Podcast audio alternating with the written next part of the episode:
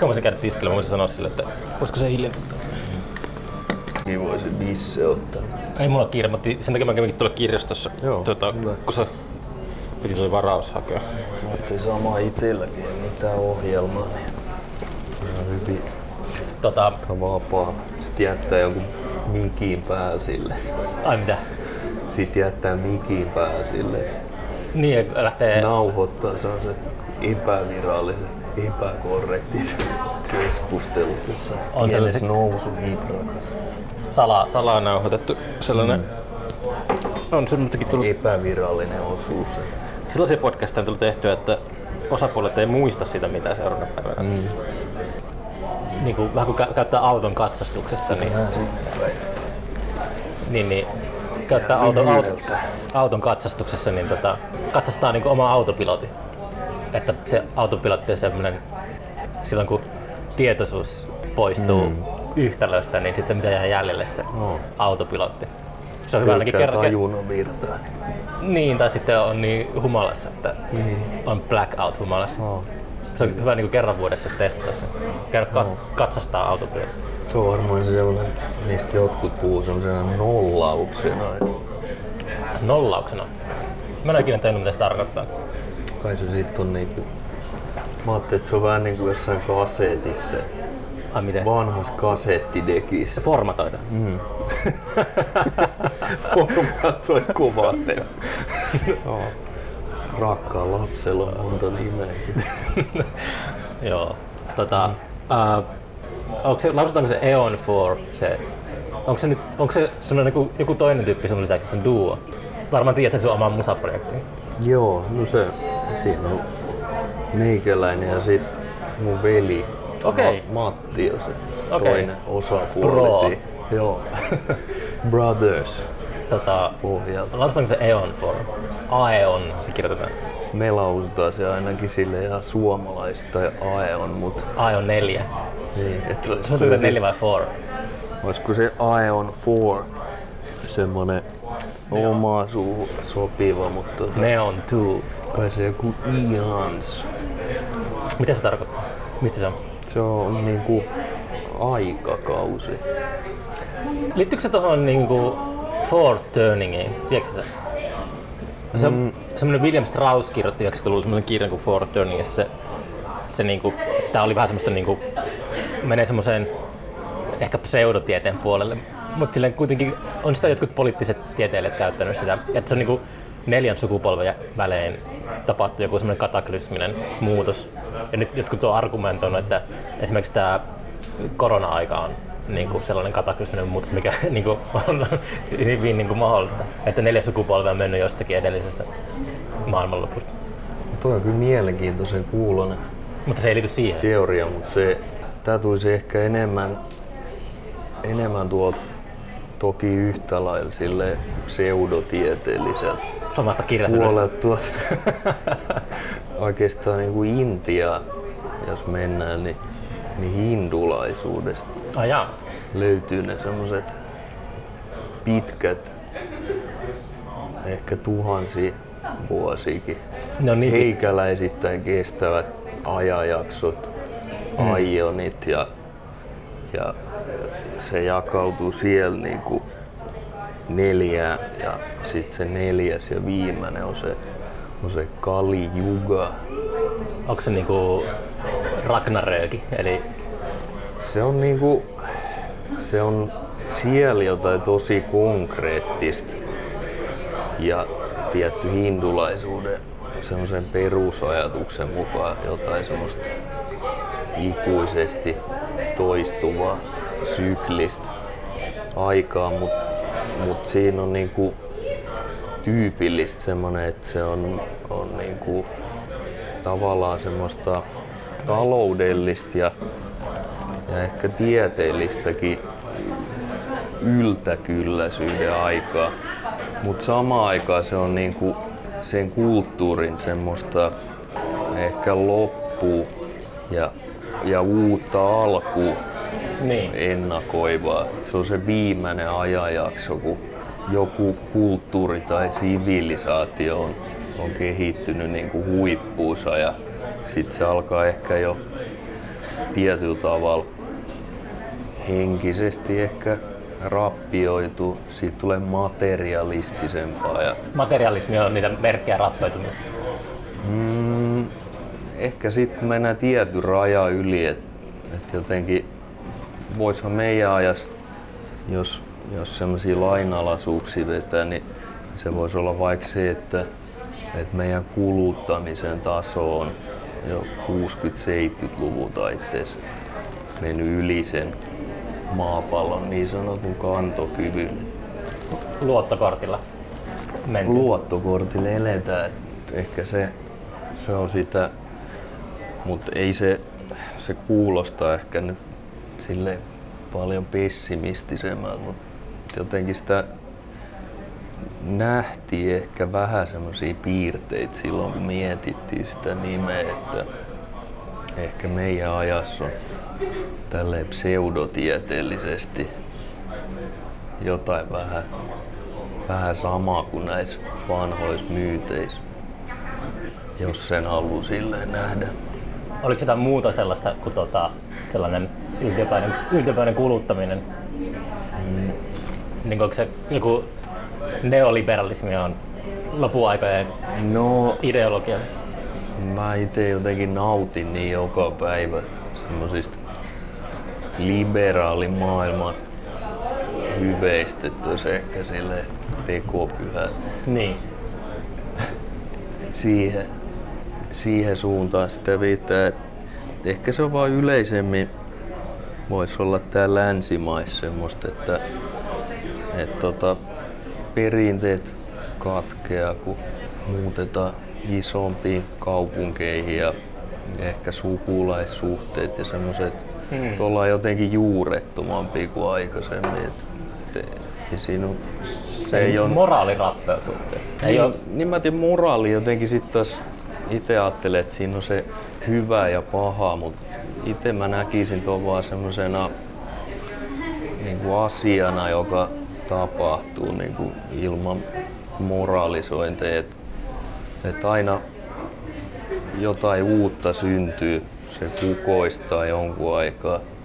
niin. Sitten se pikkuhiljaa rappeutuu ja sitten tulee aina jotain uutta, uutta sen tilalle. Ja ja varmaan, varmaan jonkunlaista murroskautta eletään tälläkin hetkellä. Et ei, ei välttämättä tarkoita, että länsimainen sivilisaatio olisi tullut, tullut loppuunsa, mutta, mutta ainakin se jollain tavalla ehkä nyt uudistumassa.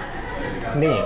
Vähän sama, sama on itsekin ajatellut, että, että väistämättä tässä alkanut tuntumaan siltä, että ei ole enää paluuta sellaiseen maailmaan, mitä oli ennen Niin, Tätä. jotenkin joo. Tätä väliintuloa tässä. Oh. Force majeure. Kyllä muutos on jatkuvaa, mutta mut se, että mihin se johtaa, niin sen aika näyttää, että mihin ollaan menossa. Onko alkanut hamstraamaan kaikkea papuja ja Säilykkeitä ja aseita. Ja studio, Ei, studio ei. täynnä? vielä ei ole studio täynnä tota, sitä osastoa, mutta tota, sanotaan näin, että sitä arvostaa kuitenkin asioita, sit kun ne ei ole niin itsestään selviä, että jotenkin tuntuu, että viimeisinä vuosikymmeninä niin pikkuhiljaa ollaan menty sellaiseen suuntaan, että, että, että tota, että asioista tulee tosi jotenkin kertakäyttöisiä, oli se sitten musiikki tai, tai vaikka valokuva ottaa, niin Niin. ennen sitä väijy sitä hienoa otosta pitkä aikaa ja sitä sai odottaa, että se kuva kehitetään ja, ja siitä ehkä tuli jotain hienoa, yksi tai kaksi hyvää kuvaa per rulla ja nyt niitä näpsi hienoi, täydellisesti rajattui otoksia kuka tahansa ja suoltaa tonne someen Ottiko päivittäin. Ion for promokuvia? Eikö sieltä nyt ilmestynyt, onko se maksisingle tässä? Joo, tota, meiltä ilmestyi tänä vuonna tuossa keväällä niin neljän biisi vinyli EP. Mm. Se oli kotimaisella Straight Up Breakbeat levymerkillä, mitä toi DJ Dizzy, on tän tämmösen drum and bass ja jungle musiikin aika pioneereja. Ja tota, hän on sitä nyt tässä jo jonkun aikaa pyörittänyt ja halusi nyt julkaista meiltä. Ja se on jo järjestyksessä toinen. Tuossa puolitoista vuotta sitten tuli se eka Okei. EP heiltä ulos. Se oli tosi virkistävää niin tota, kuunnella sitä. Mä kuuntelin sitä tänä vuonna julkaistua.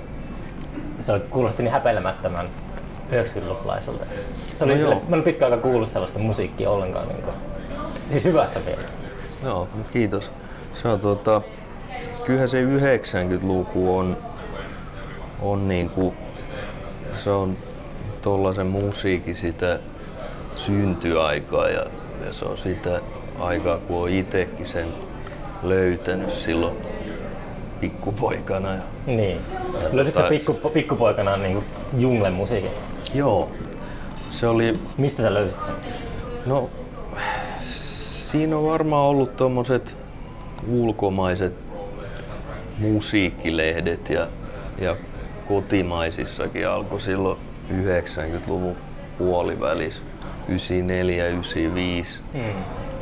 niin alkoi olla ihan kiinnostavia juttuja tämmöisistä maailma ja, ja, ja tota, Lontoon ja Englannin rytmeistä ja, se jotenkin jo ennen kuin oli sitä kuullutkaan, niin vaikutti semmoiselta muun jutulta.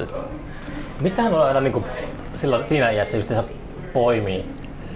Että mikä, mikä siinä on, että joku tietty kulttuuri alkaa vetämään puoleensa? Että 90-luvun puolivälissä, niin olisiko se ollut vielä, oliko se niin suosittu? Varmaan joku Prodigy tuli silloin. Joo. mun Kuusamossa kuunneltiin Prodigyä, ehkä niitä kahta ekaa levyä. Mutta Joo, kyllä onko- sitä täälläkin, että et Prodigy on ehkä ollut semmonen, jos, jos tälle name droppaa, niin varmaan ihan ensimmäisiä kontakteja itsellä siihen semmoiseen brittiläiseen rave- ja konemusa kulttuuri, että se jotenkin iski heti paljon kovempaa. Ja silloin 90-luvun alussa, kun ne semmoiset muut, niin kuin sanotaan listoilla asti päätyneet tanssimusa, konemusa Niin. jutut, että et siinä oli se, oli se breakbeat, rytmit ja, Mutta mikä että, semmoinen energia, mikä veti sit mikä siinä on, että jotkut, jotkut niinku just, sen, mikä se DNAssa on sellaista, tai niinku, että jotkut niinku löytää konemusaa ja jotkut sitten kuuntelee krungea tai jotain. Mutta se on, on hyvä kysymys. Et, et itse ollut ehkä siitä jostain välimaastossa. Et, et Nirvanat ja Pearl Jamit ja, ja uuspunkit kyllä maistuu ihan yhtä lailla hyvältä kuin ne, ne konerytmit. Et, et, tota, jotenkin se, se 90-luku oli vielä semmoista aikaa, ainakin itselle, että silloin oli paljon semmoista jotenkin ihan uutta. joo, siis Että se ei ollut sitä kierrätystyyliaikaa vielä. Joo, mä oon puhunut tässä podcastissa, tota, se on, sitä on käsitelty tuossa äh, Simon Reynoldsin Retromania-kirjassa sitä oikeastaan rave-kulttuurin jälkeen, ei ollut sellaista tota, liikettä, jonka suunta olisi ollut eteenpäin koko ajan.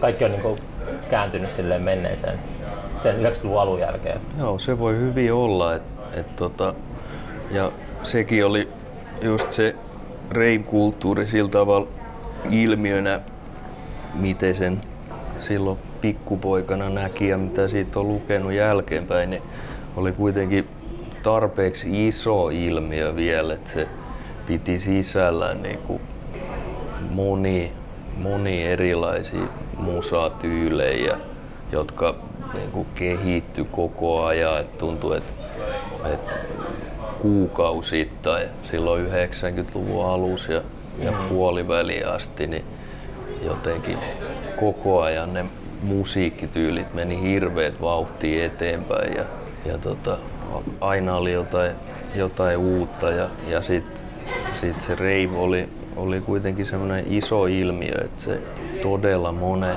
nelikymppisen, nykyään nelikymppisen ikinuoren niin sitä soundtrackia ja, ja ne tapahtumat oli isoja siihen aikaan. Just, just Englannissakin, mistä se, missä on ehkä se meidän musiikillinen koti, niin saattoi olla kymmeniä tuhansia yleisöt laillisilla ja laittomilla tapahtumilla. Onko ollut ikinä sellainen klubbailija? No en oikeastaan ollut. Et, et se, se miljö ei ole sille ollut koskaan se, että et, et ensinnäkin silloin 90-luvulla oli sit tietysti sen ikäinen, ettei ei itse mihinkään päässyt sisällä. Ja, ja sitten toiseksi silloin oli jotenkin täällä Turussa ainakin niin oli semmoinen, miten se sanoisi, tämmöinen kadun ja talon valtaus skene, tämmöinen Reclaim the Streets milloin, tyyppinen milloin, oli. No, mitä mä sanoisin? Mä muistan tollaista, niin kun mä muutin tänne 2000-luvun alussa. Niin... Joo, kyllä se varmaan silloin vielä.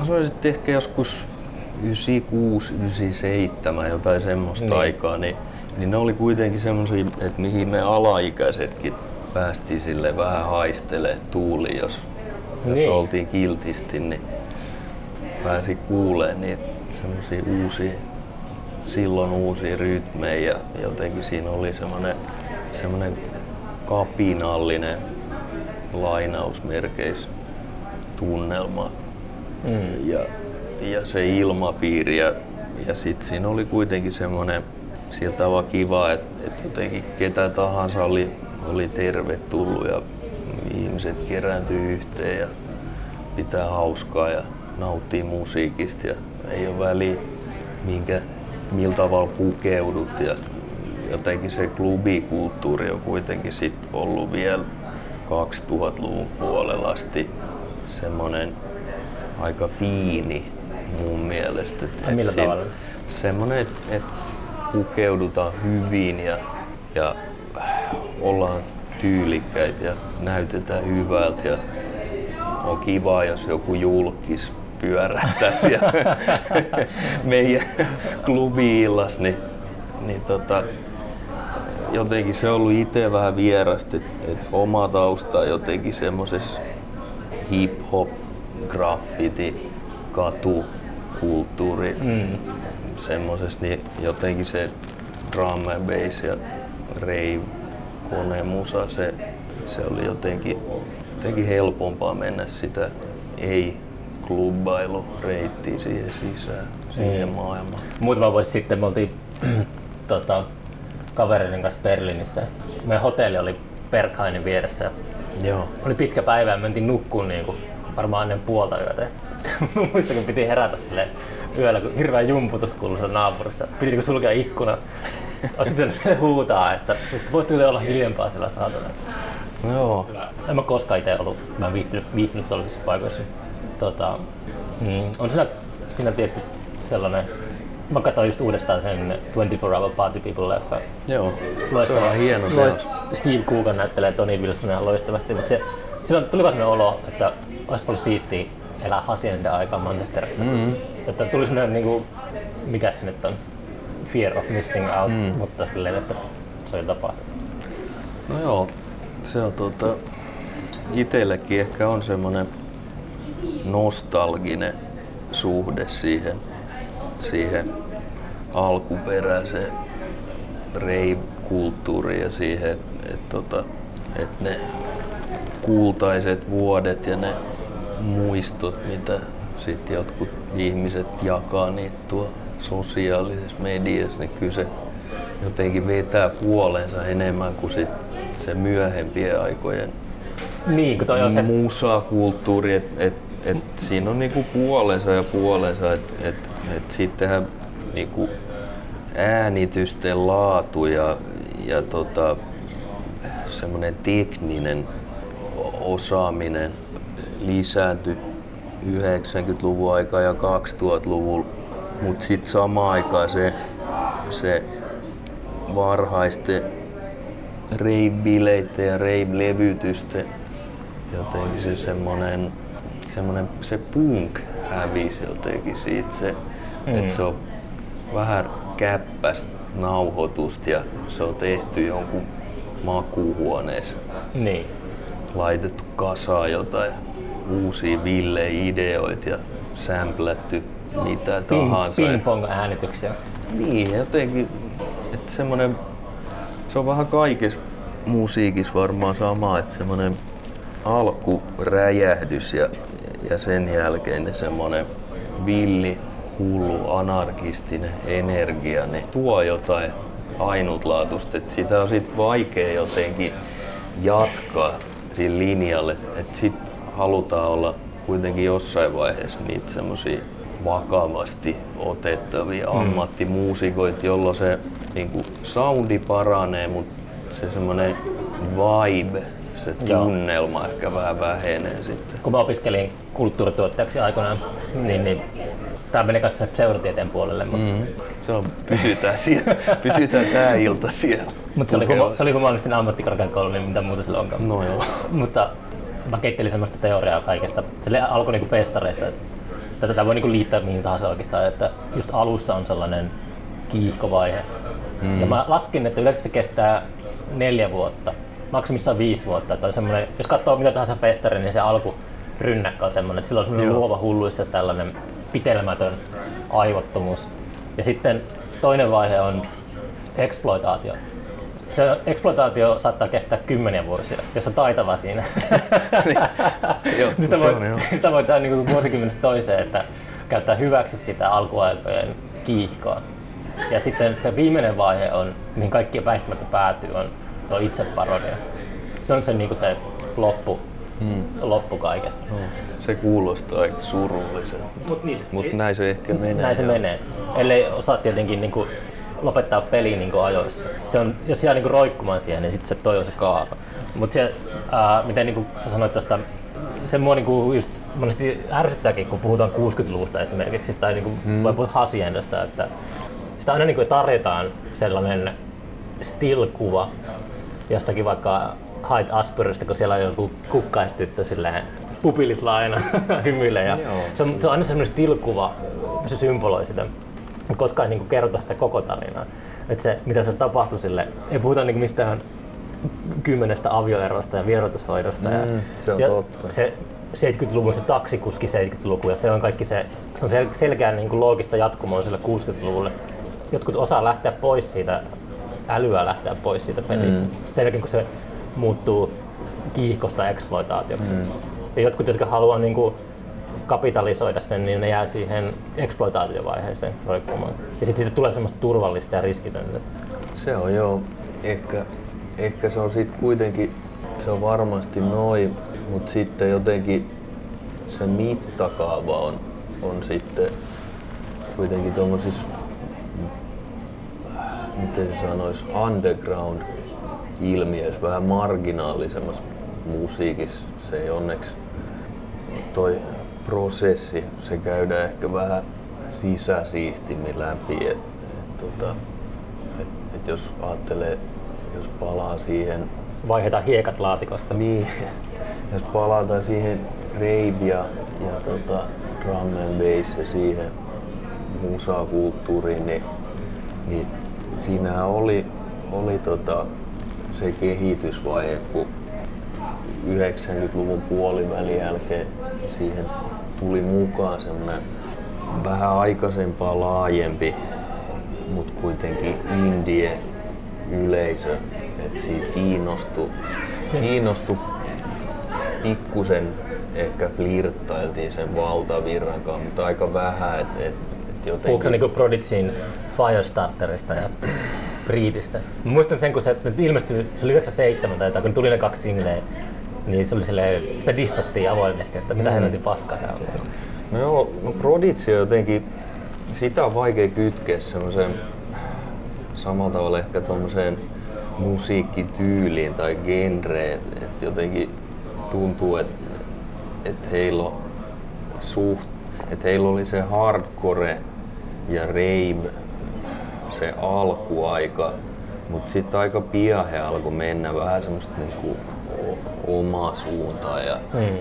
ja jotenkin ehkä oli, oli sitä sille keskisormi pystyssäkin, että et kyllä me voidaan laittaa näitä punkkiriffejä johonkin Eli ne ei niinku, pää, mutta ehkä toi mitä, mihin mä viittasin, niin on ehkä enemmän semmoista niinku sit tyylipuhtaampaa äh, drum and bassia, että et joku Goldie Timeless-levy ja LTJ Bukemin ja Ronnie Sizein New Forms oli, oli tämmöisiä muutamia mainitakseni tämmöisiä vähän, vähän isompia juttuja, mitkä sai sit uutta yleisöä niin kuin siihen, siihen skeneen. Ja sitten toisaalta jotkut, ketä ei, ei ollut tästä niin innoissaan, niin alkoi sitten tekee ehkä semmoista tarkoituksellisen tummaa dark side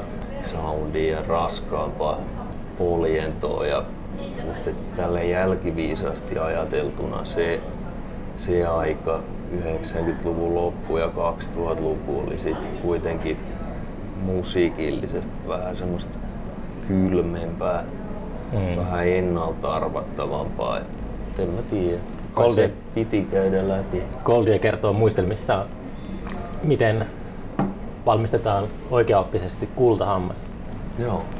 Hänellähän on tätä bisnestaustaa ja edustaa itsekin aika nätti rivi Kuulemma suussa. kultahampaita niin ei pidä tilata hammaslääkärin kautta, vaan pitää kultasepän kanssa olla tekemisessä. Joo. No mä kyllä uskon, että Goldie, jos kukaan tietää tämän, tämän lajin kanssa.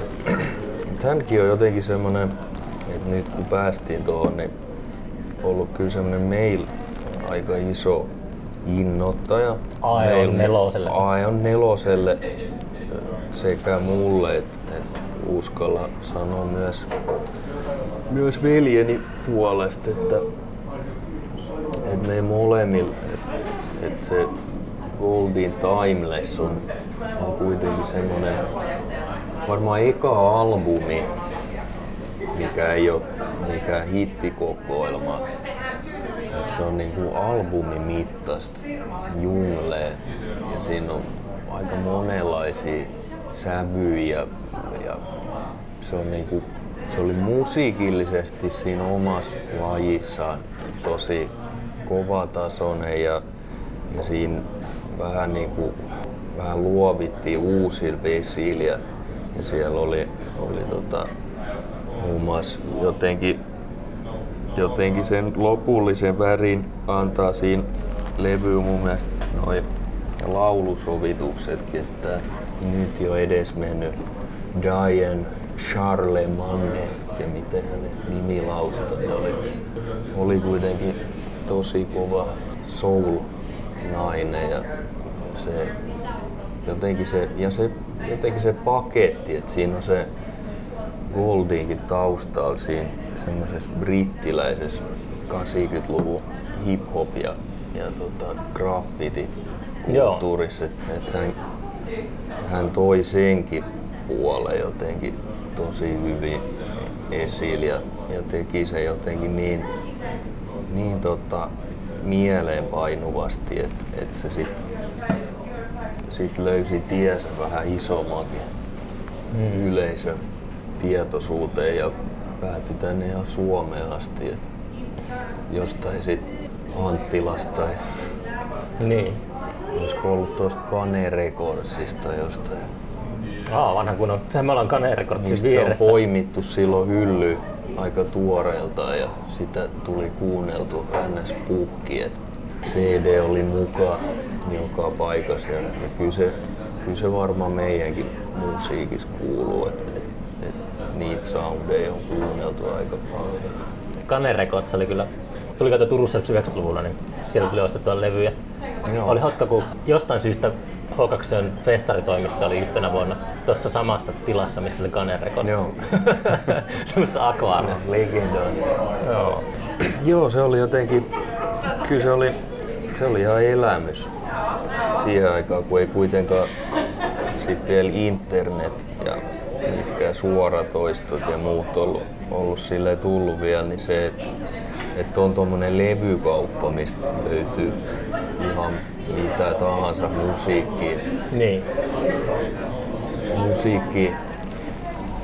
Ja tota, ja sitten jotenkin se, että siihen aikaan tämä foorum oli, oli aika semmonen, jos nyt sanoo nätisti, niin slummiutunut. Et, Niin. Tota, et kauppakeskus ei, ei ollut silloin kukoistuksen vuosia elänyt. Et, et se oli semmoinen tyhjien liikehuoneistojen ja, ja graffitien maailma, missä oli sit muutama tämmönen keidas Mm. niin kuin kone. Niin. Onko noin ruissrokit ja provinssirokit tällaiset niin kuin jättiläisfestarit, niin onko ne ikärajattomia tapahtumia? Mä, mä jäin miettimään sitä, kun sä sanoit, että kun samaistun siihen kanssa, että kun mitä nyt vähän alaikäisenä pääsin näkemään jotain vaihtoehtokulttuuria, niin se teki kyllä syvät jäljet aikanaan. Että mietin, että No joo, mutta ei, ei sillä nyt nykyään niinku, ei niillä mitä nyt aina silmäilee noiden festareiden ohjelmia, niin ei sillä hirveästi jotenkin, tai en mä tiedä. Jos se olisi 15-vuotias, niin en mä tiedä, on- onko sillä mitään niinku jännittävää tarjota, tarjota tuota nuorille.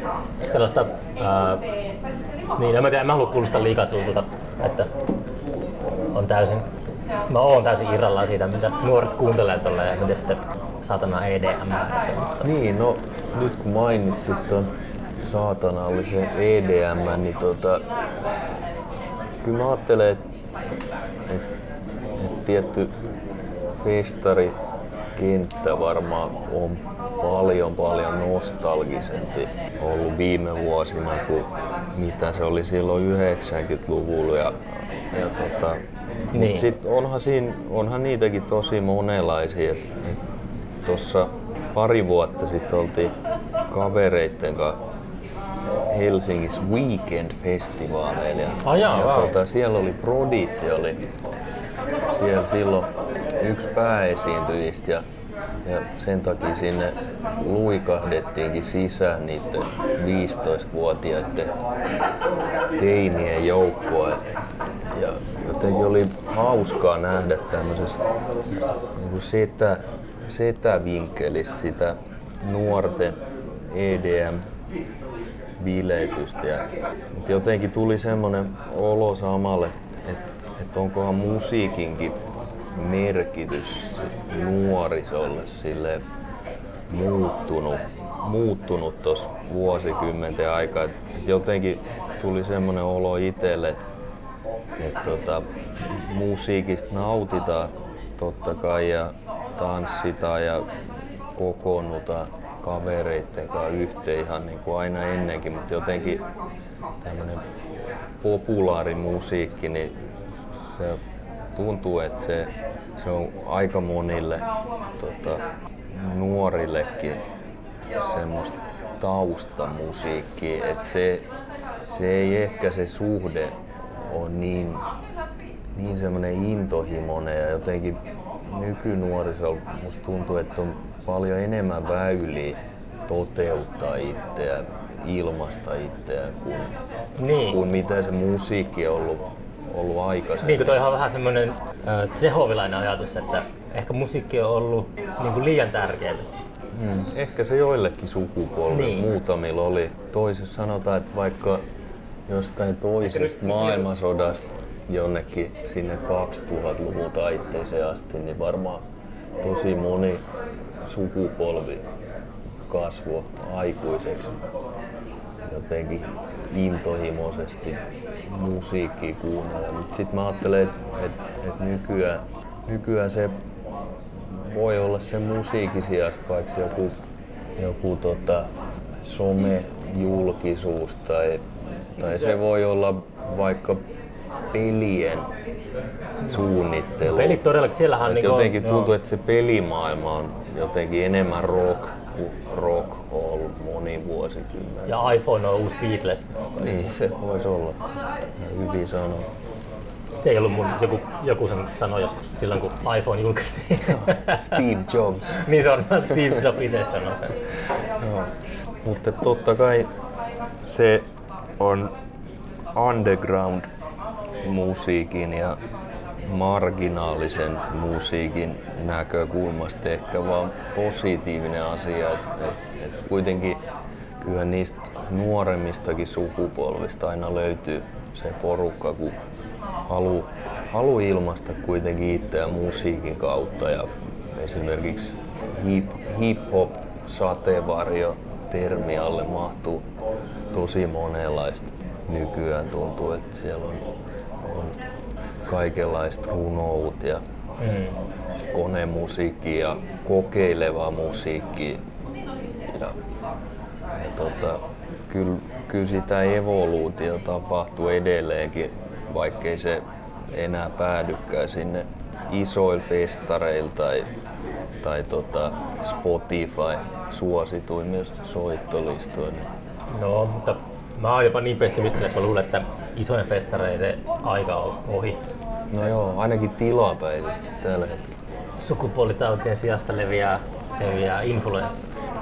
Niin ja sit jos me nyt tästä korona-ajasta toivon mukaan päästään jossain vaiheessa, niin, niin sit katsotaan sitä yleisöä, kun niin suurissa tapahtumissa on, niin se voi olla musiikille välinpitämätön mm.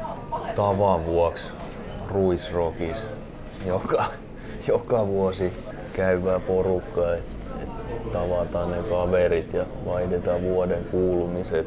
Tai sitten se voi olla sitä semmoista ehkä pikkusen keski-ikäistyvää. Niin. Nuoret häviää festareilta lopullisesti. Ehkä, ehkä. Katsotaan miltä näyttää. Toisaalta sitten jotenkin kun katsoo Suomea kauemmas ja, ja mekin kun ollaan musiikin kautta paljon, paljon tota, ulkomailla yhteydessä just esimerkiksi Englantiin. Ajaa. Siellä edelleen on kuitenkin tämä jungle ja drum and bass kulttuuri aika vahva, niin, niin siellä on kuitenkin ollut ennen ja jälkeen tämän korona-ajan niin esimerkiksi yllättävänkin vahva tämmöinen niin kuin luvattomien, laittomien reivileiden kulttuuri, missä on niin kuin, siellä on paljon, paljon ihmisiä ja siellä on tietty niitä keski-ikäisiäkin, ketkä on, on niitä semmoisia bile- ja rei veteraaneja, mutta sitten siellä on tosi paljon nuorta porukkaa, nuorta kuuntelijakuntaa ja, ja, ja nuoria musiikin tekijöitä, nuoria DJitä. Mm. Et, et, tota, saa nähdä rantautuuko semmoinen ilmiö jotenkin isommin joskus Suomeen. Mm. Aika näyttää. Onko sulla tullut sellaisia fiiliksiä, että lähdet perheen kanssa kaupungista uittuun ja mm. jatkat elämää maaseudun tyysiössä? Kyllä sitä joskus tekee mieli karista tomu. Mutta ei tämä niinku, tää meininki niinku, nyt ole voimistanut tuollaista ajatusta? No, ei se oikeastaan ole. Et, et, tota, mökkeillä perheen kanssa. Et, et, tota, ehkä me saadaan siinä sitä, sitä luontoa, luontoa tuolta saaristosta. Niin. Saadaan metsää ja, ja tota, joskus kesäisin vietetään välillä aika pitkiäkin aikoja, aikoja tota, saaristossa veden äärellä ja, ja, ja metsän keskellä sillä aika kirjaimellisestikin, mutta et jotenkin tuommoinen primitiivi mökkeily on sille ihan, ihan tota hyvä, hyvä harrastus, mutta mut sitten... Ei sähköä, ei juokseva vettä? Mm, sähkö on jossain määrin, mutta lähinnä tämmöiseen jääkaappi minibaari. Jääkaappi minibaari, joo, osasto. Et ei tota, kyllä me lämmitetään ihan puilla ja, ja tota, saunotaan ja, ja tota, aika aika pitkälti tota, mennään semmoisissa 60-70-luvun infrassia metsän keskelle. Et tota, siinä, siinä kyllä saa tehdä sitä siinä kesäkuukausina, saa niitä polttopuita hakata ja mm. kantaa vettä ja, ja tota, tehdä tuli niin paljon, että et jotenkin ajattelee, että, että jos, jos sitä eläisi jotenkin luonnonmukaisemmin, niin kyllä se sit vaatisi niin radikaaleja muutoksia niin kuin elämäntavassa, että en, en tiedä, ollaanko siihen valmiit. En mä ihan to, tarkoittanut niinku tolleen, että pitää vetäytyä, se- vetäytyä silleen niinku erakoksi, mutta ehkä Mm, mm, enemmänkin joo. Muuttaa jonnekin pieneen kylään jonnekin Etelä-Pohjanmaalle tai jonnekin to- tonne. niin.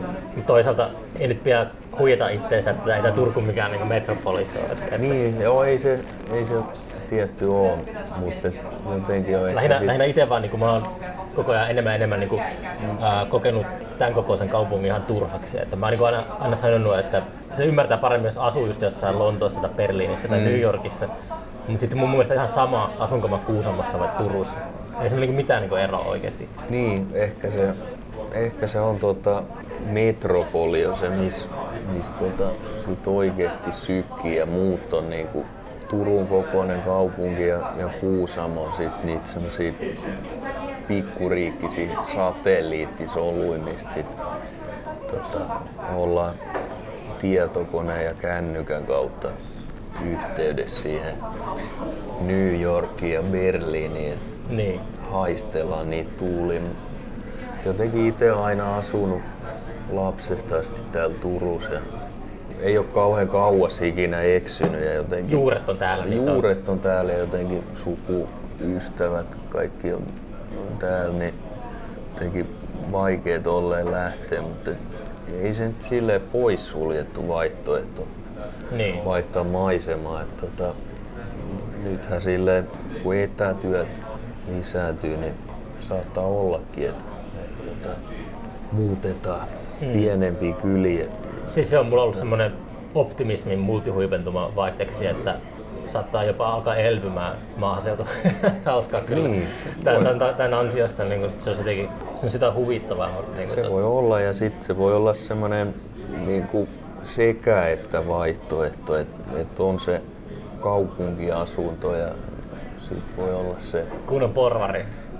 se, niin, no se ehkä se kaupunkiasunto voi olla se, mikä vaatii semmoisia vähän porvarillisia ansaintatapoja, mutta tuntuu, että jotenkin tuo pienemmillä paikkakunnilla tonttien ja, ja talojen hinnat on, on niin jotenkin alhaisia, että et, tota, ei välttämättä olisi edes kauhean iso, iso investointi jotain pientä torppaa jostain.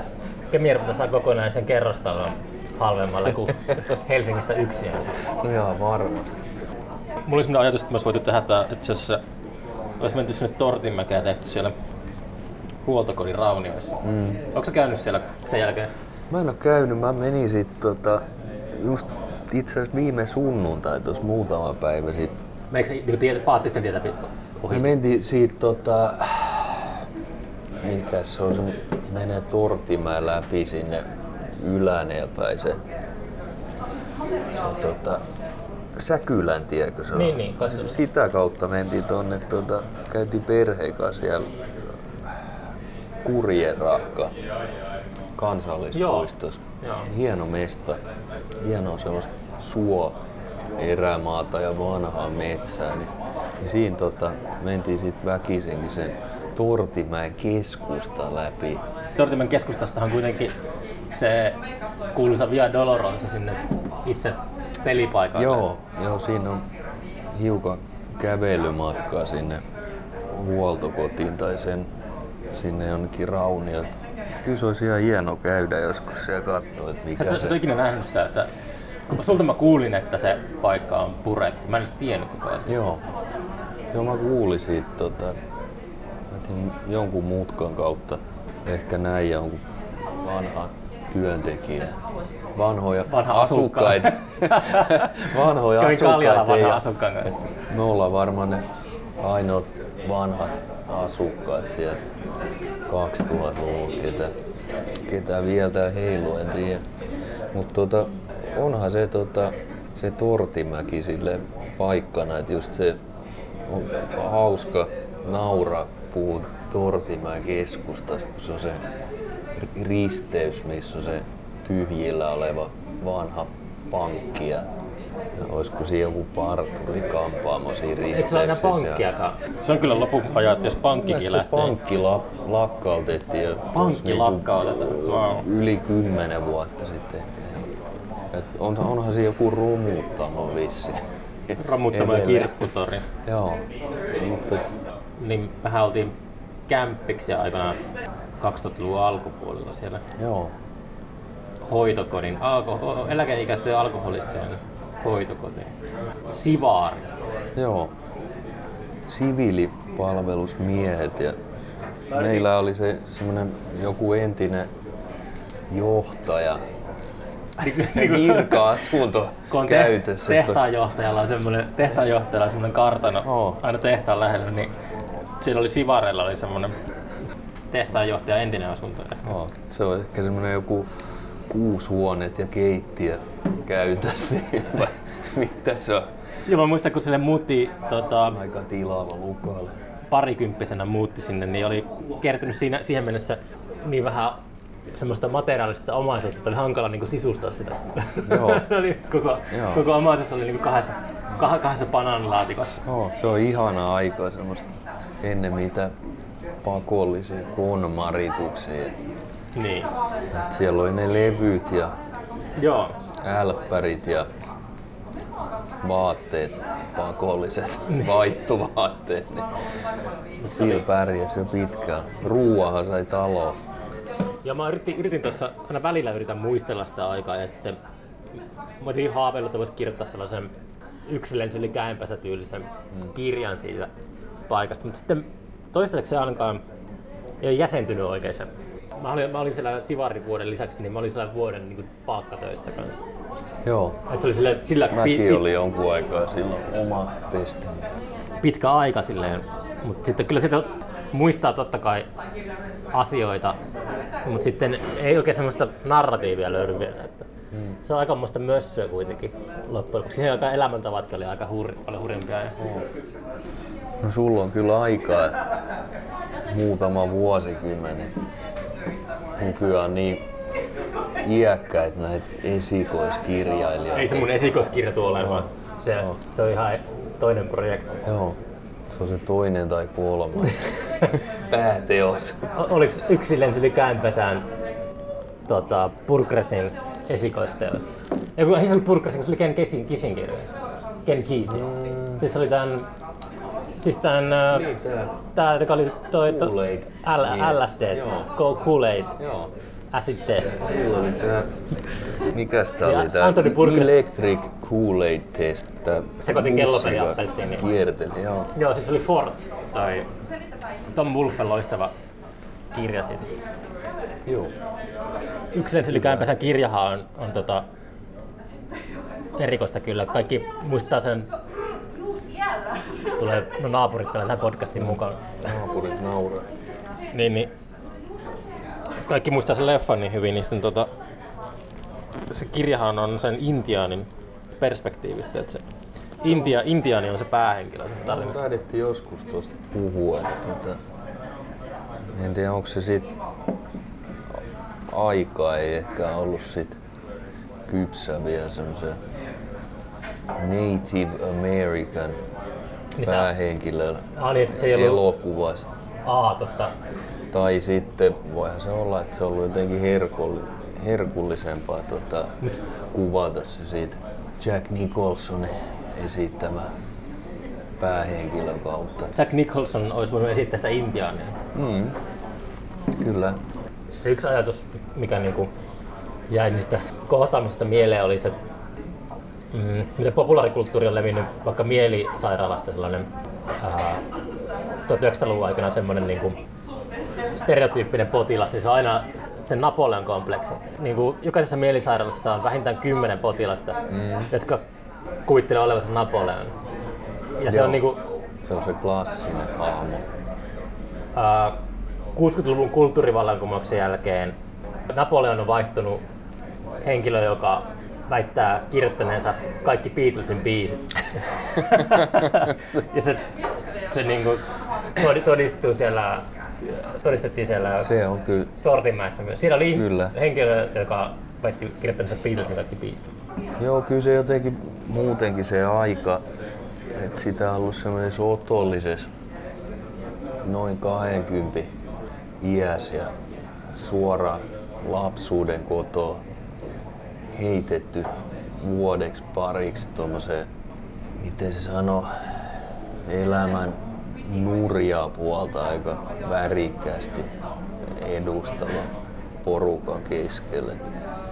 Se, se on ollut kyllä jotenkin aika semmoinen muovaava ajanjakso itsellekin. Et siihen usein sanotaan, että vähintään viikoittain ajatuksissa se palaa niihin Niin. niin. ihmisiin ja heidän elämäntarinoihin ja, ja siihen aikaan, kun semmoisena Mm. aika junnuna kuitenkin on kuunnellut niitä elämäntarinoita. Jotenkin, siinä, jotenkin siellä sai mun mielestä tärkeät semmoista perspektiiviä tuohon tohon, tota, lähihistoriaan. Just, just siinä kuuli ihmisten omi sanoi jotenkin sen kaupungistumisen ja teollistumisen ja jotenkin sen, sen miten Suomi jotenkin sieltä toisesta maailmansodasta, niin miten me tultiin tähän nykyaikaan niin, Niin. ja näki sen ja kuuli sen, siinä sen myös- nurjan puolen. Mutta siellä oli myös tota, asukkaita, jotka oli niinku varakkaita. Ja sillä, ne oli- Joo. Et se oli, Kyllä, se oli ja niinku, koulutettu. Niin, Niin, et oli- et siinä ei, ne tavallaan ne stereotyypit, että et on, et on vaan se, ennen vanhan puhuttiin sekatyömiehistä ja, ja nykyään se on vaan ehkä sitten joku työtön lähiökundi, kun elää koko elämässä semmoisella niinku, hiljaisessa epätoivossa. niin hiljaisessa epätoivossa ja sit, ja sit jotenkin semmoisena syrjäytyneenä tai syrjäytettynä, mutta jotenkin siellä, sieltä tuli jotenkin tajus sen, että et kuka tahansa koulutettu ja semmoista porvarillisesti ajateltuna turvallista elämää elävä voi sit kuitenkin heikkoina hetkinä ja, ja tota, sairastuttua voi sit päätyä ihan sinne jonnekin kaduille, Mm.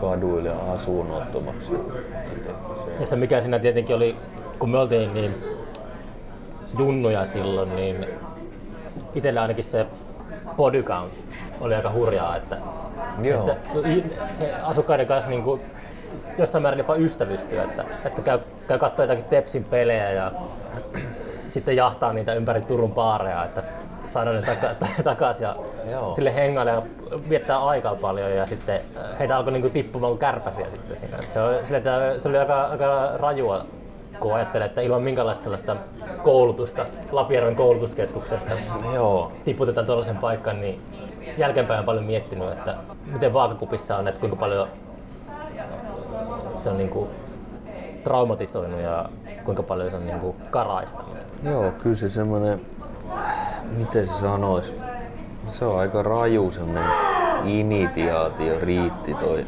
ollut se huoltokoti varmaan meidän molemmilla, mutta tota, ehkä se aika on ollut sit semmonen, että et tota, Siihen aikaan itse vielä ajattelee olevansa kuolematon.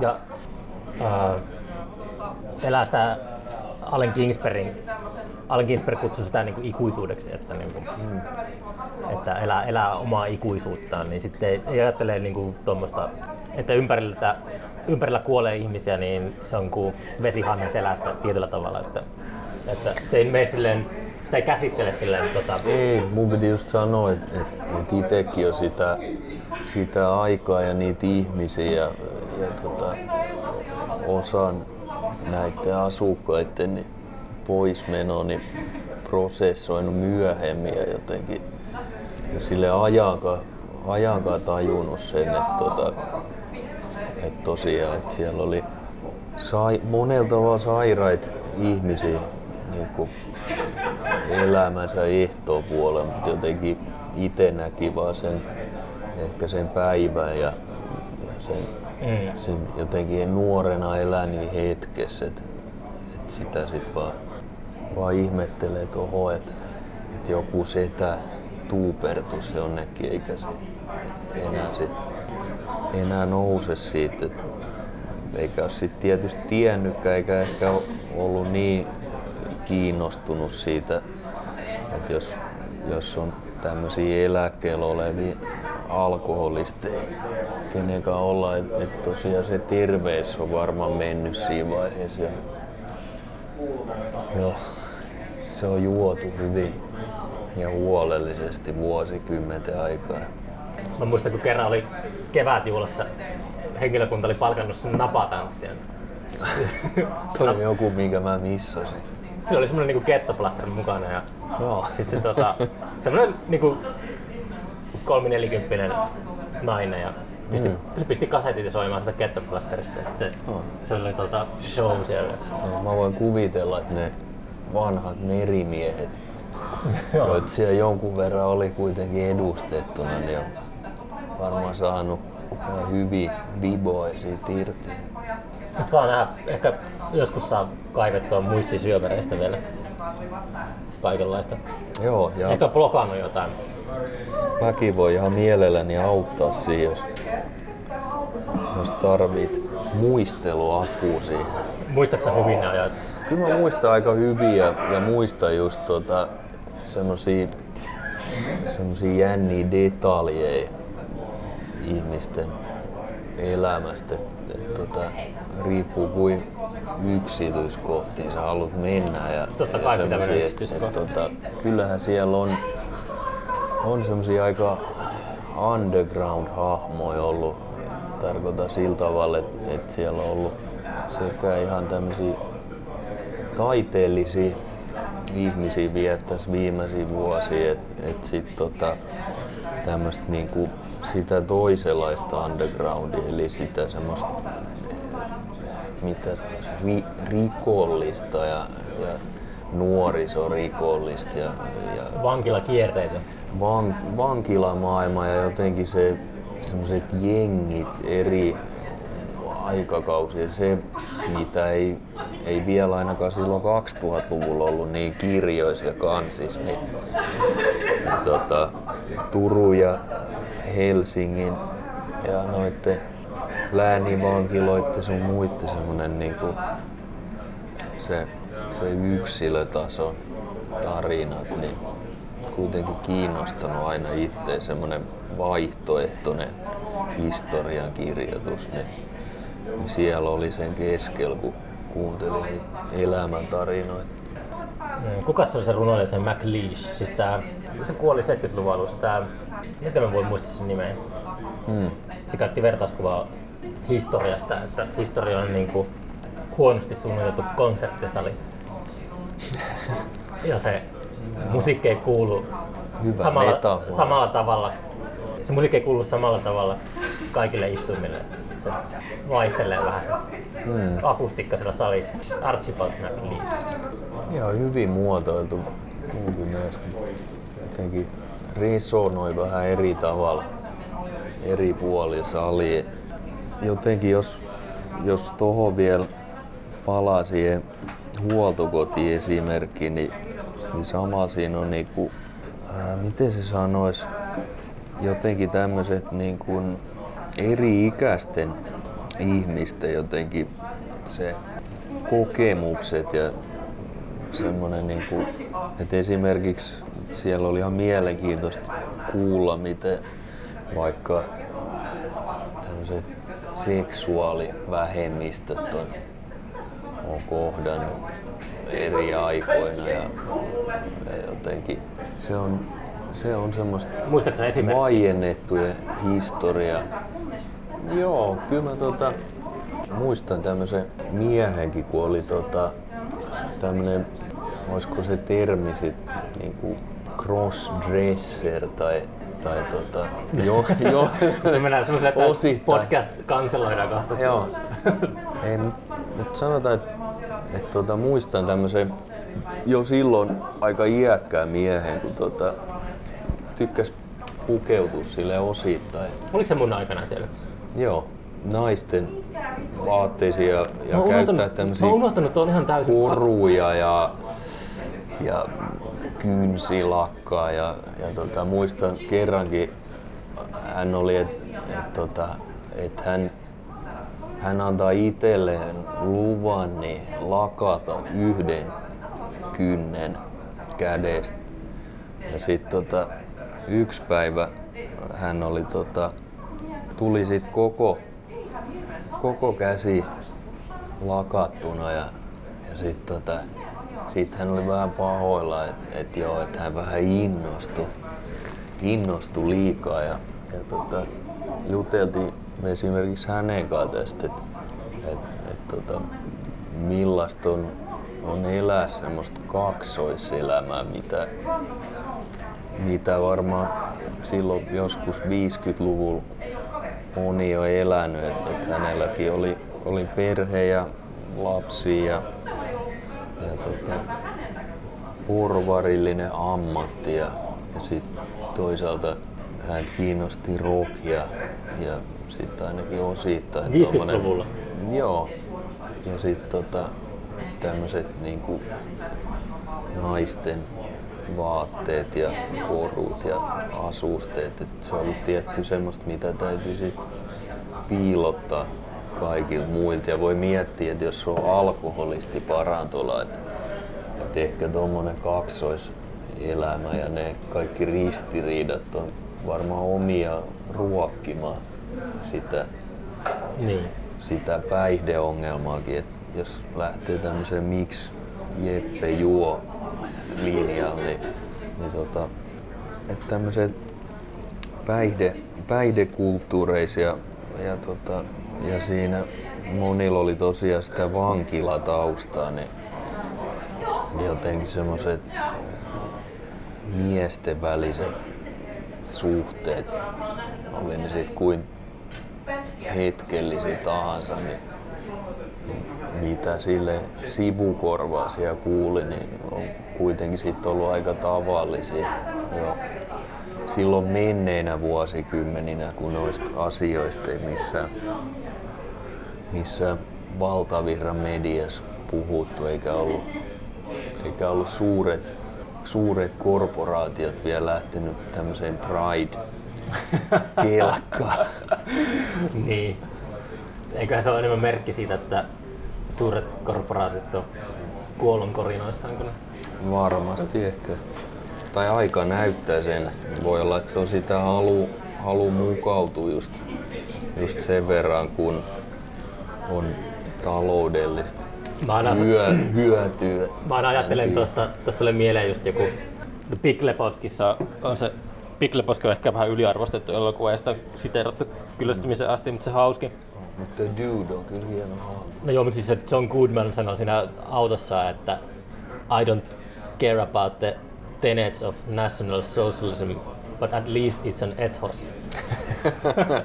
se mun mielestä on ma- Mutta se mun mieleen se, Jotain eetosta täytyy olla. niin, että se jotenkin monesti tulee suuret korporaatit ja suuret vestarit, kun ne just äh, epätoivossa äh, tänne lähtee niinku mukaan tuollaisiin, niin käy mielessä sellainen, että ne on varmasti valmiita mukautumaan myös toisenlaiseen ilmapiiriin. Että, että on niinku, se on semmoista selviytymistaistelua, että jos se yleinen, kulttuuri yleinen ilmapiiri olisi heilurin toisessa laidassa, niin mä veikkaisin, että ne samat samat tota, entiteetit olisi niinku valmiita mukautumaan myös siihen suuntaan, että se on jotenkin, se on mun mielestä aikamoista hevonpaskaa. On jotenkin ihan täysin samoin linjoilla jotenkin itsekin, että et, kyllä mä jotenkin pidän kapitalismia tosi kyynisenä sillä tavalla, että et se on, onhan nämä saksalaiset, saksalaiset suuryritykset niin ollut 30-luvulla ihan, ihan erilaisen pridein tota, paulois kuin mitä, mitä tällä hetkellä halutaan olla sen takia, että saataisiin se myynti kasvaa ja, ja sitten saataisiin samalla niinku jotenkin, miten sanois, ei nyt kahlittua, mutta kuitenkin aidattuu se semmoinen tota, kapina ja semmoinen muutos Joo. jotenkin, että saataisiin se siihen turvalliseen kaupalliseen kontekstiin, että saataisiin niinku kuluttamalla se, se jotenkin Mut ne on tyydytetty. Ne on, ne Kato, tänäänkin, on varmasti. tänäänkin katon, tota, katoin niinku kuvikseen internetistä, kuka on niinku kanseloitu, kuka on deletoitu tänään, niin tänään on ollut Beethovenin vuoro. Niin se jotenkin mun mielestä uh, se, että aktivistit tuntuu, että ne on kiinnostuneempia Beethovenista kuin Jeff Bezoksesta, niin se jotenkin niinku kertoo aika paljon. Että Niin se on. Mut siinä on kans jotenkin se, se tota, no mä ajattelen jotenkin, että tota, liittyy jotenkin siihen musiikkiinkin ja semmoiseen omaan suhteeseen yhteiskuntaan, että et jotenkin että haluaa pysyä turvallisesti siellä undergroundissa ja marginaalissa. Et, et, et jos lähtee jotenkin ää, hakemaan sen valtavirran ja, ja sen kaupallisen kulttuurin kautta muutosta ilman, että et rakenteet yhteiskunnassa muuttuisi, niin, niin tota, onnea vaan siihen yritykseen, että et, tota, ei, ei tämä maailma sille kuluttama muutu. Et. kapitalistista realismia. Niin, se on jotenkin tämä arkitodellisuus tuossa, kun sateessa pyöräilee töihin, niin kyllä se on niin monta kertaa nähty, että et, tota, et, et, et täytyy, täytyy oikeasti muuttua isossa kuvassa jotkut asiat ja, ja tota, jos ne ei, ei ne rakenteet muutu, niin, niin silloin se on semmoista päälle liimattu ja tosiaan voi, voi käydä niin, että nopeassakin ajassa joku ihan täysin vastakkainen tota, aate tai, mm. tai näkökulma, niin kuin esimerkiksi Amerikassakin on vähän jo viime vuosina ollut se, se sikäläisen konservatiivisuuden nousu, niin, mm. niin onhan se varmaan yllättänyt monet, ketkä ajatteli, että, tota, että sitten Obaman jälkeen on semmoinen Ron Barkan. hyvä aika ja, ja tota, kulutetaan vihreästi ja, ja olla muutenkin silleen kunnolla, mutta tota, kyllä se vaatii jotain isompaa. Niin. Raha, raha on kuitenkin semmoinen, mikä seuraa, seuraa jotain laajempia tota, trendejä tai miten se muotoilisi sille, että si, sille ei ole tota, kotimaata eikä uskontoa eikä semmoisia arvoja, että et, tota, yritykset tuottaa voittoa että osakkaille. Eikö se Nalle Wahlrooskin sanonut, että se on se yrityksen ainoa tehtävä tai velvollisuus. Että, et, tota, Päästään monopoliasemaan. niin, ja sitten tota, et, et ei, en jotenkin liikaa yritysten tota, varaan laskis toivoa, että et, et he olisi niinku jossain muutoksessa semmoiseen parempaan niin osallisina. Et, et, tota, kyllä se on jotain muuta semmoista kansalais tottelemattomuutta tai tekemistä. Kyllä se vaatii jotain muuta. Että jos, jos halutaan oikeasti muuttaa asioita ja asenteita, niin kyllä se tapahtuu jossain ei-kaupallisessa kontekstissa. Niin mä se ajattelisin. Ö, Podcastissa mainoskatko. Nautinto jatkuu. Tällä hetkellä niin kun, ainakin tuntuu, että tuommoisessa underground-musas, marginaalimusas, niin just ollaan vetäydytty studioon ja, ja se on hyvä juttu, että sitä studioaikaa on, on paljon nyt, että ei ole kiire sinne seuraavaan keikkaan, koska silloin se tarkoittaa, että, että, että nekin artistit, ketkä tekis turvallisen, hyvän kuulosen levyn, niin ehkä sit niillä on aikaa hakea niitä vähän vaarallisempia soundeja kanssa. Ja niitä ihan uusia juttuja, että et tässä on, tässä on isoja mahdollisuuksia niin kuin tyylilajista riippumat niin uudistuu ja tehdä jotain uutta, jotain ihan ennenkuulumatonta musiikkia.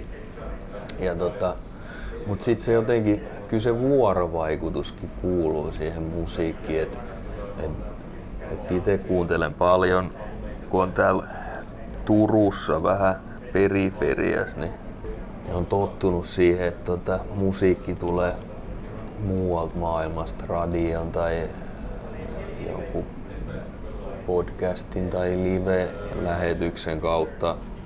Mutta sitten kuitenkin jossain päin maailmaa täytyy olla semmoinen niinku live-skene, mistä tota, ihmiset reaaliajas kokee sen musiikin ja on se heimojuttu ja se tanssi ja transsi ja se, että jos, jos sitä ei ole ja me kaikki ollaan vaan sille turvallisesti siellä kotisohvalla kuuntelemassa, kuuntelemassa kuulokkeet pääs kännykällä musiikkiin, niin se, se on, on tilapäisjuttuna tosi jees, mutta mut kyllä voisi, on siis se vaaramus, että et, tota, et sit siinä käy silleen, että et sit ei vaan enää jakseta olla siinä tota, live-striimi äärellä, vaan sit tehdään jotain muuta, muuta. Ja se alkaa niinku kuihtua se. Et se on kuitenkin vähän väsyttävää se semmoinen ruudun tuijottaminen verrattuna semmoiseen oikeeseen niin keikka live-elämykseen, missä olet niin kolmiulotteisesti vuorovaikutuksessa. Niin sen. No mun mielestä yleisö saa niin kuin tässä opetuksen, koska mitä mä oon seurannut, niin tällaisen Instagram-narsismin myötä, niin uh, ainakin itsestä tuntunut, että tota, keikoilla on aika kauhea tunnelma välillä. Että, että harvoin, niin kuin yhä harvemmin tota, on aistinut sitä sellaista mm, tajanomaista yhteyttä. Että tämmöinen voi olla hyvä, hyvä tota, ää, avari yleisenkin naamaan. No toi sanoo tota, toi Proditsi just ää, ex-jäsen, tää kun oli se tanssija, siis Leroy Thornhill. Eikö Leroy ole enää Proditsissa mukana? Äh, Leroy lähti jossain vaiheessa, olisiko ollut 2000-luvulta oh, jotain jo. Ja hän on itse kanssa tehnyt aina DJ-keikkaa ja, ja tehnyt niinku, jollain salanimillä jotain semmoista rave, breakbeat soundia ja, ja taitaa vieläkin tehdä, niin niin hän sanoi jossain tuossa, tota, muotoili ton sille jotenkin diplomaattisesti, että et, tota, et tuntuu, että et maailma ja, ja tota, musiikkimaailma niin tarvitsi sen, niinku, sen tauon. Niin. Et sen tuli tarpeeseen tää, et, et ehkä se on, se on tota, on se just se avari tai, tai se hiljentyminen, että kyllä se kyllä semmoinen tietoinen läsnäolo jossain musiikkitilanteessa ja keikalla, niin se on niinku vaan se pitkään vähentynyt, että jos, jos on tota, kuitenkin sitä porukkaa, kun haluaa kuvata siitä vaan kivoi pätkiä sinne Insta-tilille, niin, niin se tota, se on sitten varmaa, että et se ei ole samanlaista kuin ilman niitä kännyköitä ja ruutuja. Mm. ruutuja. Mutta tota toisaalta onhan sitten tässä niinku tuommoisessa teknokulttuurissa ja, ja just tuossa niinku tämmöisessä rein ja konemusajutus niin on pitkään ollut ns. muoti, että et tota, jo etukäteen jotenkin kauniisti muotoillaan, että et, et meidän bileissä ei käytetä kännyköitä, siellä ei ainakaan kuvata mitään. Että se säilyy se semmoinen terve semmoinen anonymiteetti ja sit, sitä kautta myös se läsnäolo siellä itse hetkessä. Ja muistan Dylanilla oli 2007, uh, 2008, milloin se nyt oli?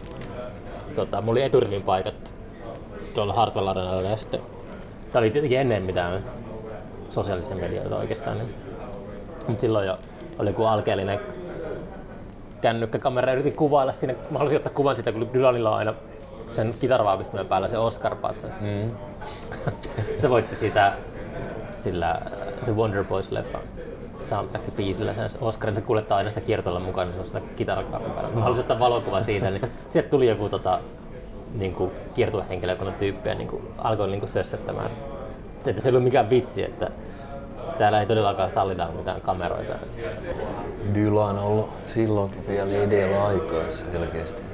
No kyllä se, tota, kyllä sitä täytyy rajata jotenkin sitä, sitä somea ja, ja tota, nettiä ja sitä, semmoista, sitä meidän virtuaalista, kasvavaa virtuaalista maailmaa ja elämäämme. Et, et jotenkin, jotenkin se, Mä luulen, että mulla on se on semmoinen... semmoinen lapsilla se ruutuaika väijyy sitä, niin jotenkin aikuisillakin, jos on ruutuaika, niin se Niin, se on- tietty sen säännöt, netiketti, se on vähän Mä oon unohtunut. vähän huomannut niin oman lapsen kanssa, että se on eri asia, niin kuin, jos se on elänyt koko elämänsä tässä maailmassa, niin jollakin ta- eri tavalla integroitunut siihen. On tullut semmoinen niin kuin kyborgi ja muu, niin kuin, muutenkin. Diginatiivi. Se ongelma on enemmänkin ihmiset, jotka muistaa ajan ennen sitä aikaa, niin se on niin kuin se, siinä on se semmoinen tota, murros, mikä hankala, niin kuin, ei vaan niin pysty siirtymään, tekemään sitä harppaa, digiharppausta. Kuulin eilen, että, tai selvitin eilen, että toi Electro Harmonicsin kompressori efektipedaalin nimi on Tone Corset. En ole ikinä kuullut tätä. Varmaan kuin vanhempi, se on vanha pedaali, mutta mua nauratti sen nimi. Kuulostaa aika intohimoiselta suhtautumiselta musiikkiin. Korsetti vaan. Hivellään niitä sävyjä irti siitä.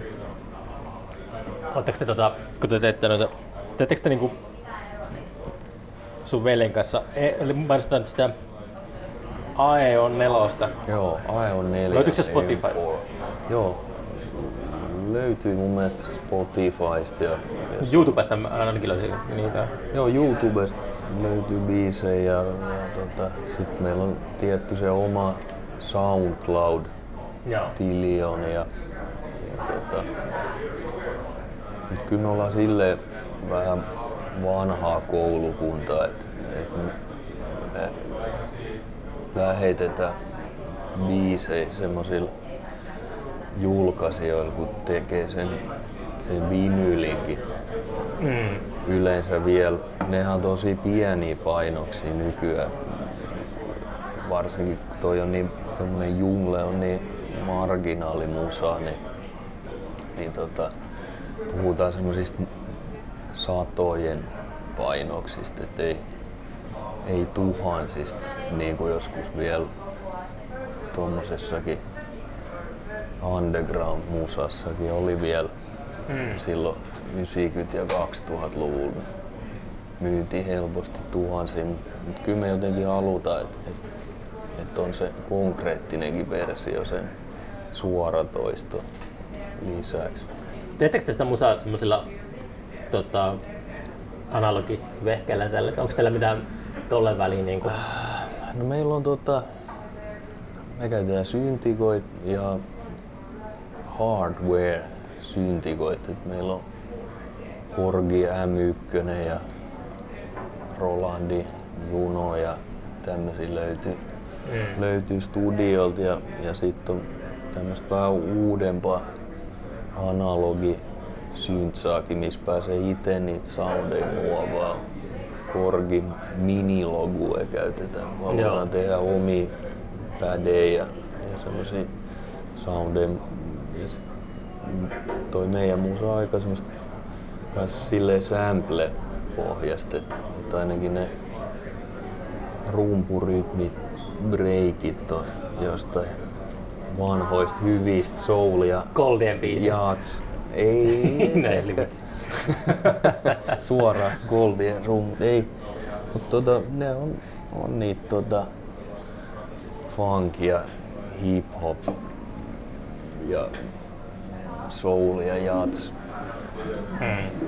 rumpubreikkejä, mitä sitten leikataan pikkupaloihin ja tehdään siitä semmoinen oma, oma rytmi.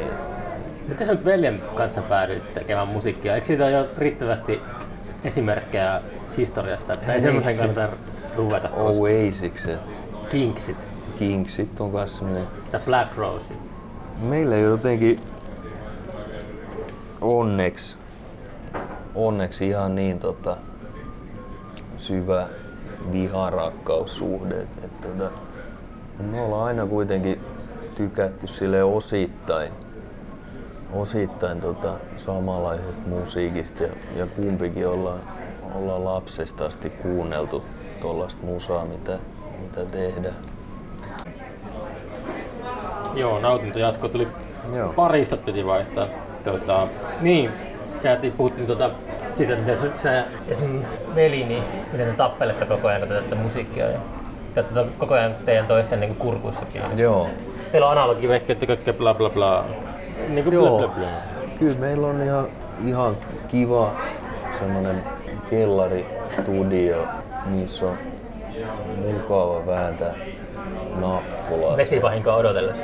Niin vesivahinko odotellessa. Siellä on, on ollut putkiremppaa ja muutakin tossa. Teettekö te nuorempana yhdessä mitään musiikkia? Ää, me tehtiin erikseen, ei tehty tota yhdessä, mutta me ollaan molemmat ollaan tehty niinku silloin junnuna joskus 2000-luvun alkupuolella ja puolivälissä niinku kumpikin tahoillamme niinku omien kavereittemme kanssa tuommoista jungle musaa kyllä jo, jo silloin. Ja sitten tuossa oli, oli pitkä tauko kummallakin, ettei ei tehty mitään musaa sanotaan 10 vuotta sitten. Mutta tuossa joskus 2015 niin tota, innostui jotain kautta silloin uudesta Rolandi semmoisesta TR8 rumpukoneesta. Ja tota, ajattelin, että et Se oli kyllä joku uusi versio jotain. 808. Joo, siinä on niinku sisällä on 808 ja 909, ne semmoset ikoniset rumpukoneet ja, ja tota, sit muutakin soundi, soundi ja tota, alun perin oli ajatus, että et tekisi jotain semmoista tekno, elektro pohjasta, jotain vähän ambientimpaa Mm. musaa kans ja, ja tota, sit veli kuuli siitä ja jotenkin ajateltiin, että et miksei ja tota, saa kaksi aina kauniimpi, että et sit jotenkin yhdessä löydettiin noita muitakin laitteita, syntikoit ja, ja sitten otettiin haltuun veli sen paremmin hallitsee tietty kuin itse toi Ableton musanteko-ohjelma Mm. tietokoneella, niin siinä Abletonissa alettiin koota niitä soundeja ja sitten se jotenkin luontevasti, kun oli kummallakin se tausta, niin meni sinne junka suuntaan se. se että tota, enemmän me ollaan aina sille, silloin alkuaikoina varsinkin, niin sille ns. jammailtu vaan siellä studiolle. Tota, etitty hyvän kuulosia, kiinnostavia soundeja. Metsästä, sy- metsästätkö niinku sampleja? Joo, kyllä se sitäkin on tullut harrastettu ihan jostain sieltä teinivuosilta asti, tuli räppiä kuunneltua ja, ja kaikenlaista konemusaa silloista, mi- missä oli sitä sämpläämistä, niin jotenkin sit alkoi kiinnostaa se, että mistä ne on ne, ne mageet soundit alun perin peräisin ja, ja sitä kautta sit löytyi niinku musiikin kuuntelijana soulia, funkia. Ja tota, jats, mitä paljon tulee vieläkin kuunneltua ja sit, ja sit samalla tuli itse bongattu niitä sampleja kaikista ihan mistä tahansa elokuvista ja 60-luvun rockilevyistä ja Mm. ihan mistä vaan hyviä soundeja, mitkä sit inspiroi sille, että et, tekee niistä omia, että et niitä lähtee muokkailemaan ja Mm. leikkailee ja tekee niistä jotain ihan, ihan uutta. Joo, mä luulen, että sakki alkaa savustaa meitä kohta pois täältä. Mm, se voi olla. Suljetaan puoli baaria. Niin mä mietin, äh, mä sain vähän tukea äh, Christopher Lashilta, joka on sosiologi ja historioitsija, mutta se, se on tutkinut narsismia, kulttuurinarsismia. Joo. Ja mulla on ollut semmoinen aavistus aina siitä, mutta jos ei niinku pysty käsittelemään tai ole kiinnostunut käsittelemään menneisyyttä, niin se on merkki narsismista. Christopher Lashin mukaan. Ja se on aina semmoinen puolustus sille, että jos puhutaan paljon niin kuin, tuota, sanotaan, että asiat oli ennen paremmin, mm. mikä on semmoinen syytös monesti, että ihmiset voivottelee, että asiat oli ennen paremmin. Niin, Kulta-aika menneisyydessä. niin se on aina menneisyydessä. Mutta se voi myös olla, että, että se on oikeasti ollutkin niin. Mm. Miksei? niin, ehkä ei voi itse ikinä päässyt sinne asti. Niin. Mm. Niin, sä sanoitkin, että SoundCloudista löytyy EON nelosta ja Joo. EON nelonen on uusi Neon kakkonen. Ehkä, ehkä. Tällä tota- kertaa ei ole raumalaisia. Tur, Turkuun asti edetty. Rannikko. Kuinka paljon te vietätte aikaa studiolla niin kuin silleen? Äh, meillä on tota, tavoite, että et ehdittäis muilta kiireiltämme niin parina iltana viikossa. Se on ihan hyvin. Se on ihan hyvin, kun on kuitenkin kaikenlaista muutakin aina tietty meneillään ja, ja tota, ollaan koitettu pitää siitä kiinni ja, ja yllättävän paljon me saadaan siinä muutamassa tunnissa, tunnissa aikaa. Et, tota, tietty se vaatii vähän semmoista studiometodia, että et, tota, täytyy aika paljon etukäteen miettiä, että et mitä just tänään halutaan työstää Mm-hmm. ja mitä jätetään siihen sitä seuraavaan kertaan. Ja se, se on aika tehokasta touhua, vaikka se on kuitenkin semmoista aikuisten miesten leikkiä, että Niin. et ei mistään pal- palkkatyöksemme onneksi. Mutta se on niinku sellaista, onko tekin musa, niinku, että se on enemmän resonoi ulkomaille, että lähetetään ulkomaille musaa ja Joo, kyllä se on se englanti on se, siellä niinku tulee jotain levykkaa kaupaksi ja joo, se on, on se ja sieltä tulee niinku niitä ihmisiä, DJt ja, ja tota, levyyhtiöitä ja ihan tavallisia tallaajia musiikin kuuntelijoina, niin ollaan paljon yhteydessä netin kautta mm.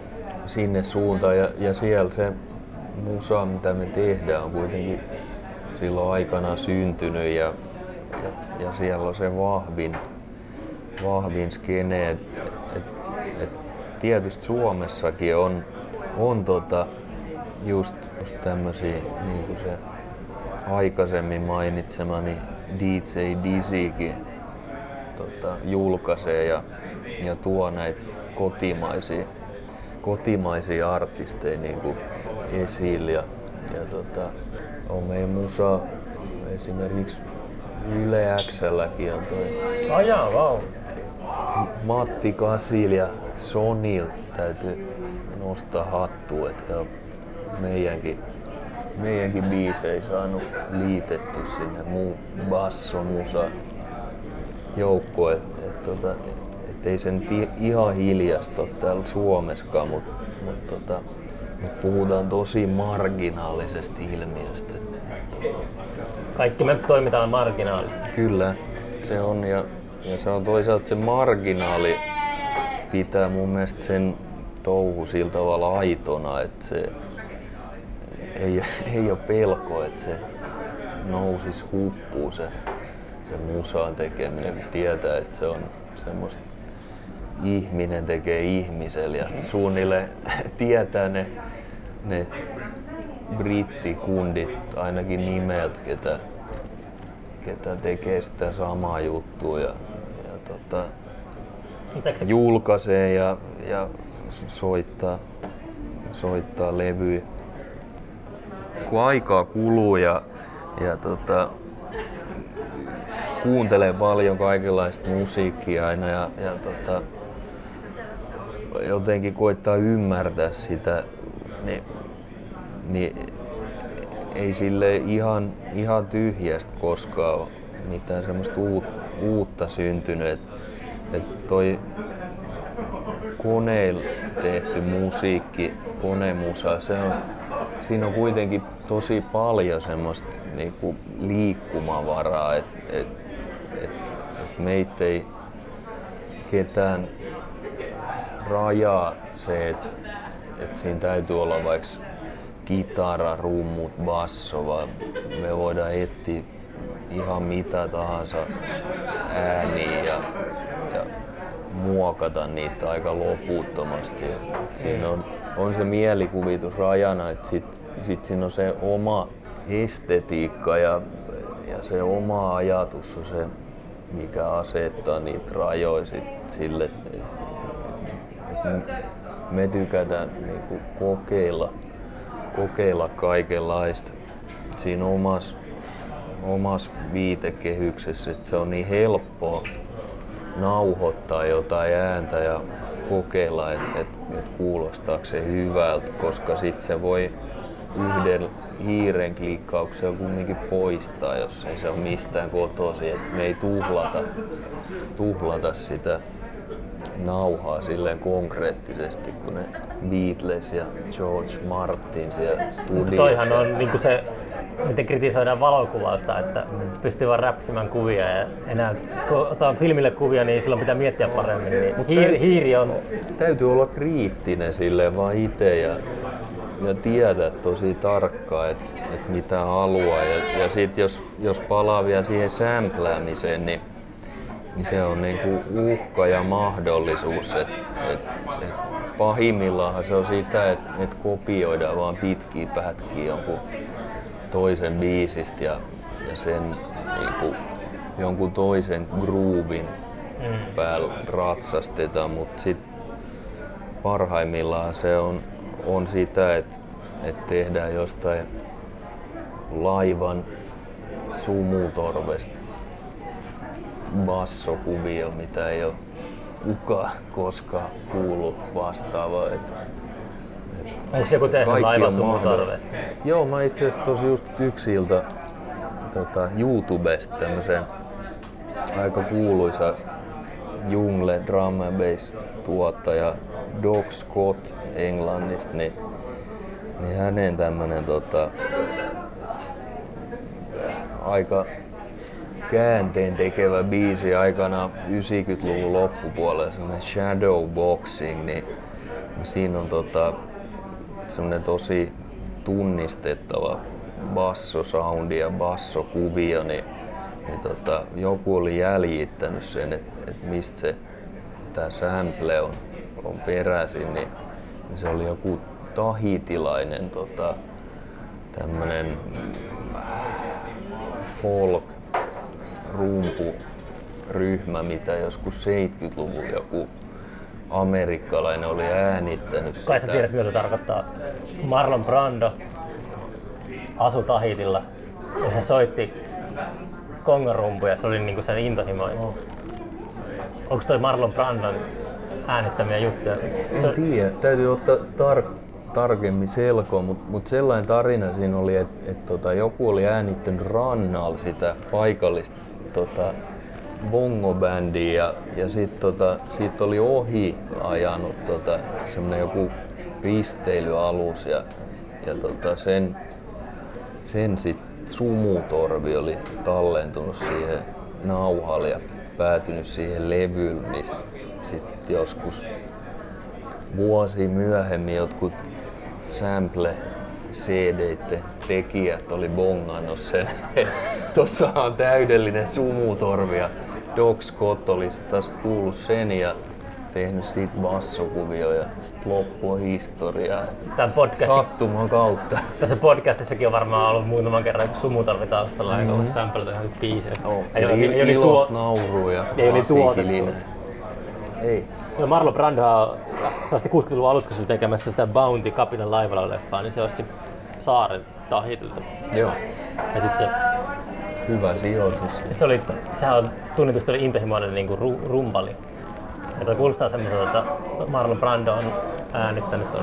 Jotenkin mä ajattelin, että jo, joku Marlon Brando henkisi voisi olla heti, kun mainitsit ton potentiaalisen yhteyden.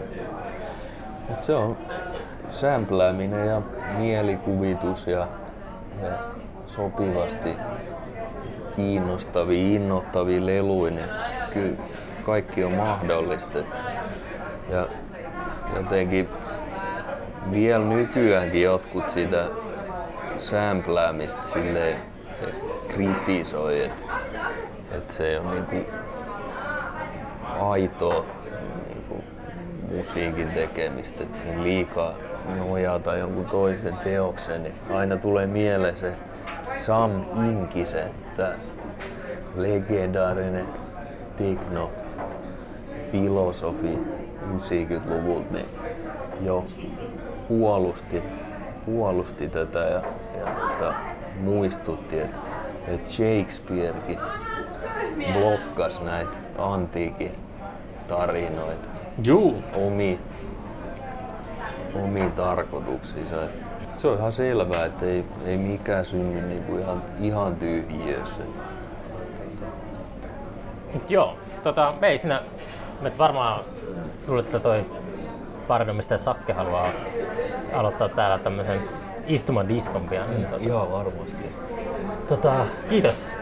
Oli kiva nähdä. Me nähdään ihan liian harvoin, mutta oli kiva, Joo, kiva istua alas jutella sun kanssa. Tota, Kiitos, kuin myös. Oli terveisiä Kiva meidän jutella. lapsille 60 vuoden päähän, kun te kuuntelette. Joo, terveisiä tuleviin sukupolviin. Terveisiä tuleville sukupolville. Yes. Kiitos.